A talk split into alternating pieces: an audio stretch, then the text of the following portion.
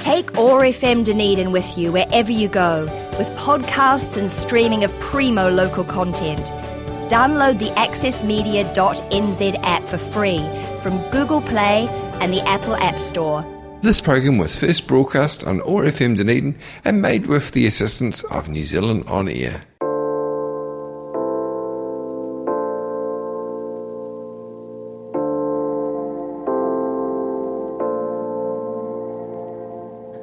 Between 1908 and 1938, 130 young Anglo Indians were sent to New Zealand. They were the mixed race children of British tea planters and Indian women, raised in a Presbyterian mission school in northeast India and sent as workers to families all over New Zealand. Separated from their parents and their places of birth, the Kalimpong kids went on to blend into local communities and seldom spoke of their Indian heritage. My name is Jane McCabe. I'm a historian, and my grandmother was one of the Kalimpong immigrants. In this series, I'll be discussing the Kalimpong scheme and the journeys of many descendants to uncover their hidden family histories with my colleague Pauline Martins. Along the way, we'll be talking about some images from my new book, which brings together photographs from family collections all over New Zealand to tell an amazing visual story. The photographs we refer to are all available on the Otago Access Radio website. So, Jane, we spoke briefly about the tea plantation interracial families in the last episode and the social context, which meant that those families were a kind of open secret. Yes, that's right. So, by open secret, I mean that uh, locally in the tea plantation areas, uh, often people knew that these families existed.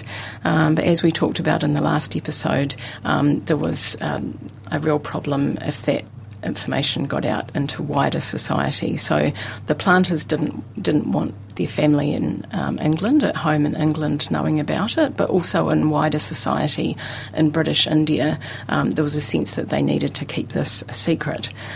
Now, the thing for the planters in Assam was that this region was still relatively isolated in that period, and the plantations themselves were um, big areas. So, a normal plantation would probably have been a couple of thousand acres, um, and almost like the homes at Kalimpong, they were a world unto themselves. So, there were markets and schools and all of the workers. So, there would be maybe a couple of thousand workers who lived on the plantation. So, they were almost like little townships themselves. So within the plantation, uh, people would know that the planter had these interracial families, but because they were quite isolated, they were able to keep that a secret. Uh, and I think what my research has shown is that in those early years, uh, they were just like normal families. So the planters established quite stable, loving relationships with these women. Uh, the women often lived in the bungalow with them, uh, and they had numerous children sometimes. But so the problem that we um, talked about in the last episode as well uh, was what would become of the children. How did they? Um, how would they get an education? And so when John Graham opened.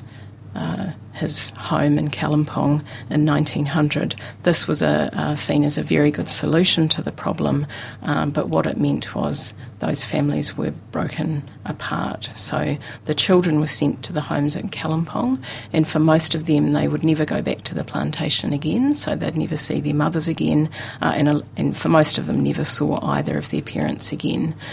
And then in the future, the families would break up even more when the planters retired um, back to England, and often that left the woman destitute. So, the interesting thing from thinking about the visual record, which is what my new book is all about, is that the visual record actually shows how these three parts of those families were recorded quite separately. So they look quite separate in the visual record and in the documentary record, and there are no photos of those families all together. Um, so we can say that the, the visual record uh, is quite misleading. It makes it seem like these were three quite separate um, parts of the family when actually they, they lived together at least for a time uh, as a normal kind of family. Um, so, so from the photographic record, we can see um, how the those three parts of the family, so the tea planters, the Indian mothers, and the Anglo-Indian children, were all treated quite separately.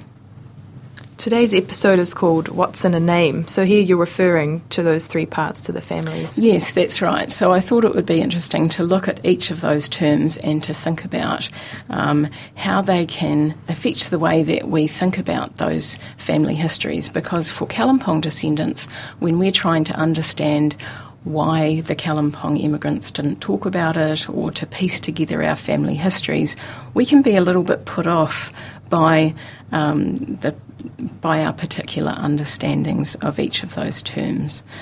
So, if we start with Indian mothers, for example, uh, and we have a photo on the website of one of the Indian mothers of uh, Kalimpong kids on the tea plantation.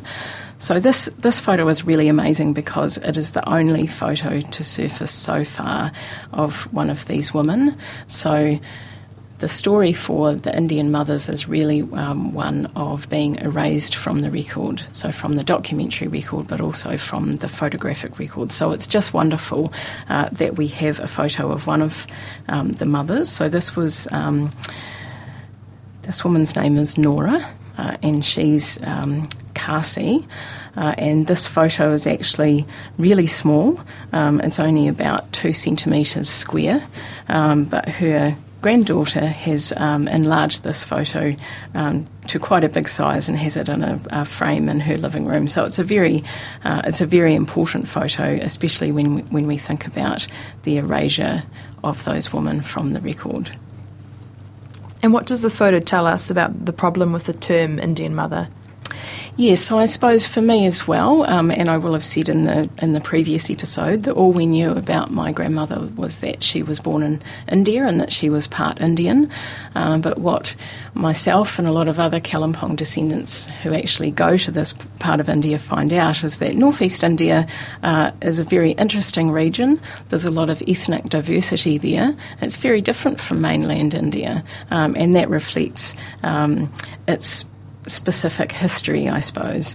So when we say Indian mothers, um, that actually disguises the fact that the women who were the mothers of the Kalimpong kids were of all different ethnicities. So when I went to Dr. Graham's homes and found um, Lorna's name, my grandmother's name, in the admissions book, it, it didn't have her mum's name, but it had her mum's ethnicity, so she was Nepali.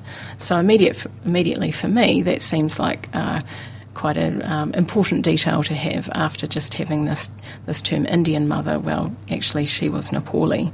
Um, in Nora's case, she was Khasi, so um, the Khasi people are local to a particular part of Assam, uh, and they're interesting because they don't have caste. So when we think of India, we think of um, communities that have caste, uh, and often with the women, it's said that they were outcast because they had relationships with British tea planters. But actually, for some of these um, women, they didn't have caste, so that wasn't an issue. So, knowing um, those details around their ethnicity um, helps us to understand their particular story. So, through doing um, their, well, through my research, um, I found that the mothers of the Kalimpong kids were Assamese, they were Nepali, some were Bhutanese, uh, some were Bengali, so many different ethnicities. So it is quite important to think about ethnic variation.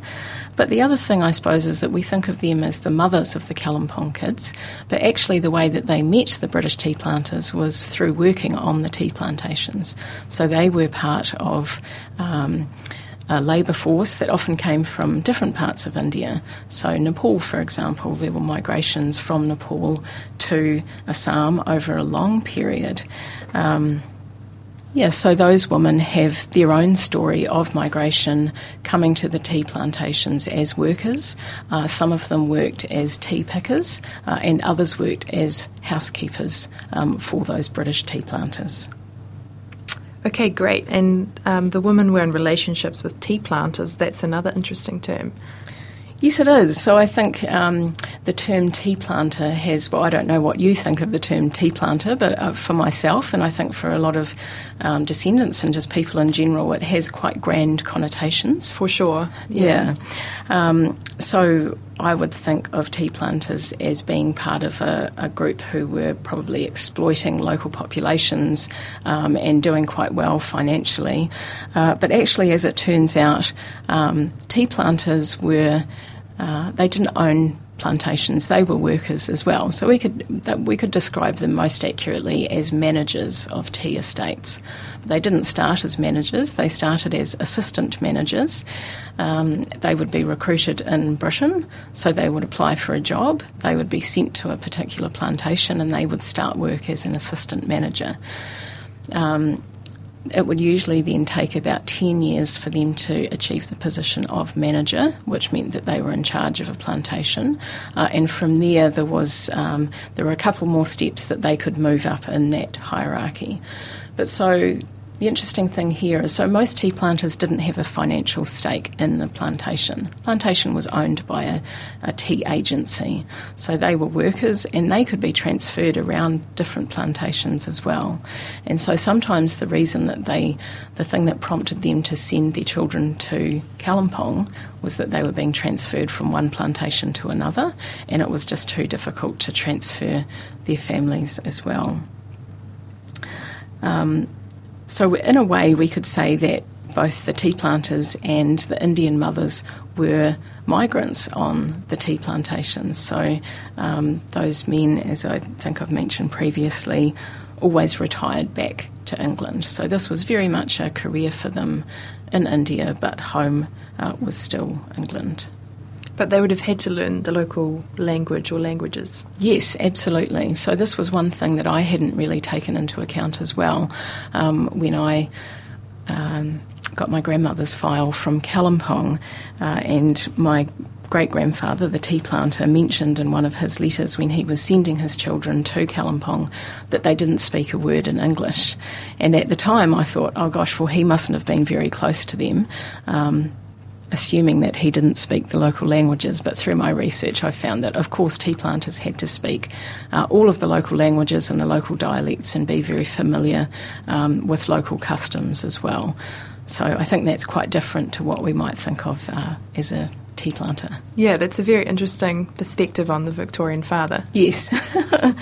we have a photo on the website of your great grandfather who you just mentioned, and he was a tea planter. That's right. So um, we have a photo here of Egerton Peters, my great grandfather, on the veranda of his bungalow in Cachar, which is in the south of Assam. So his story was quite typical. He went to Assam aged 19 and he was there for 30 years. Um, now, he had had a family background in India, as many tea planters did, so both his father and his grandfather had worked in India. Um, the interesting thing for my great grandfather is that he actually retired to New Zealand to be with his daughter Lorna uh, and his other children after they were sent to New Zealand um, through the Kalimpong scheme. That would have been unusual it was quite unusual, although in my research I did discover um, at least five tea planters later followed their children to New Zealand. So I think that says something about uh, the idea that New Zealand was uh, a relatively open place um, for these families to be able to reunite in a way that they couldn't in India or in Britain. And the offspring of these relationships were known as Anglo Indian? Yes, so the, the third of these important terms in this um, family story is Anglo Indian. So Anglo Indian actually can also refer to British people in India. Uh, so often mixed race people in India were known as Eurasian, um, but they didn't like this term as a community, and so from the early 1900s they actually were officially uh, allowed to be known as Anglo Indian. So, what is distinctive about the Anglo Indian community in India? Yes, so for the Anglo Indian community in India had a long history of segregation. So, both, um, if we can generalise, the Indian side and the British side were quite concerned with purity, with racial purity. So, there was always, um, the community was always regarded as problematic and uh, treated quite separately. So, the British the, the British had a kind of an, an ambivalent view of the Anglo Indian community because, in, on the one hand, they were regarded as potentially a good, loyal workforce. Uh, but they also wanted to keep their distance uh, as a way of maintaining their own Britishness. So Anglo Indians were, so they often worked on the railways. Uh, the British created um, what they called railway colonies. So again, another kind of little world in British India. So these were like townships where Anglo Indians uh, worked and socialised uh, and married within their own community. But the Kalimpong kids had a different ancestry to that. Yes, that's right. So, because the Kalimpong kids were born on a tea plantation in their early years, they were amongst their um, maternal extended family. So, they really had no exposure to what we think of as the Anglo Indian community uh, in mainland India. Um, and this was also part of the reason why the tea planters were very keen to send their children out of India because their concern was if they sent their children to a school to have an education and they were then um, found employment in India, it was very likely that they would fall into the Anglo Indian community, which the British tea planters had uh, quite a negative view of. And the photographic record reflects the separation of those parts of the plantation families. Yes, that's right. So we can see um, already with the Indian mothers, there are hardly any photos. The tea planters, there are heaps of photos. So they took a lot of photos of themselves. They have a lot of photos of themselves, like my great grandfather um, often uh, with sporting and social events with other planters, uh, but no photos of the planters with their um, children in India uh, or with um, the women that they lived with. Uh, likewise, with the Anglo Indian children, we have a lot of photos of them from Kalimpong, but that groups them together with other Anglo Indian children.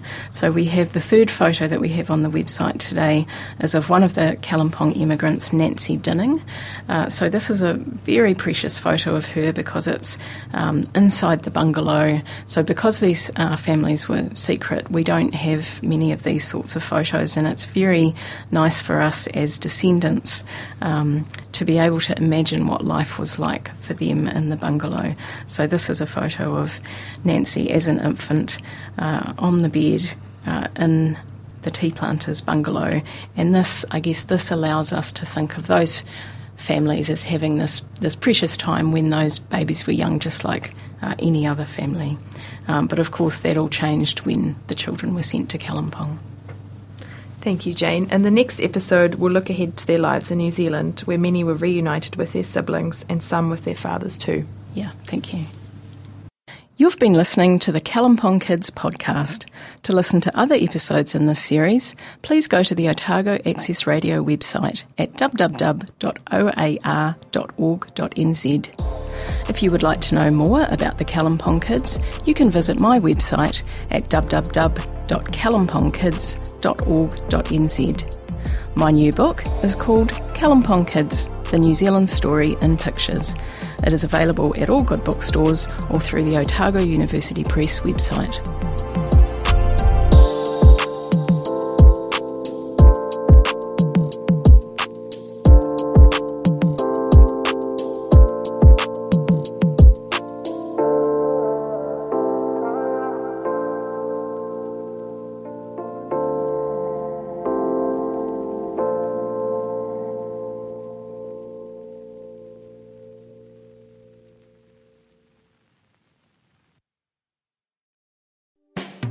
Take OAR FM Dunedin with you wherever you go, with podcasts and streaming of primo local content. Download the accessmedia.nz app for free from Google Play and the Apple App Store. This program was first broadcast on OAR FM Dunedin and made with the assistance of New Zealand On Air.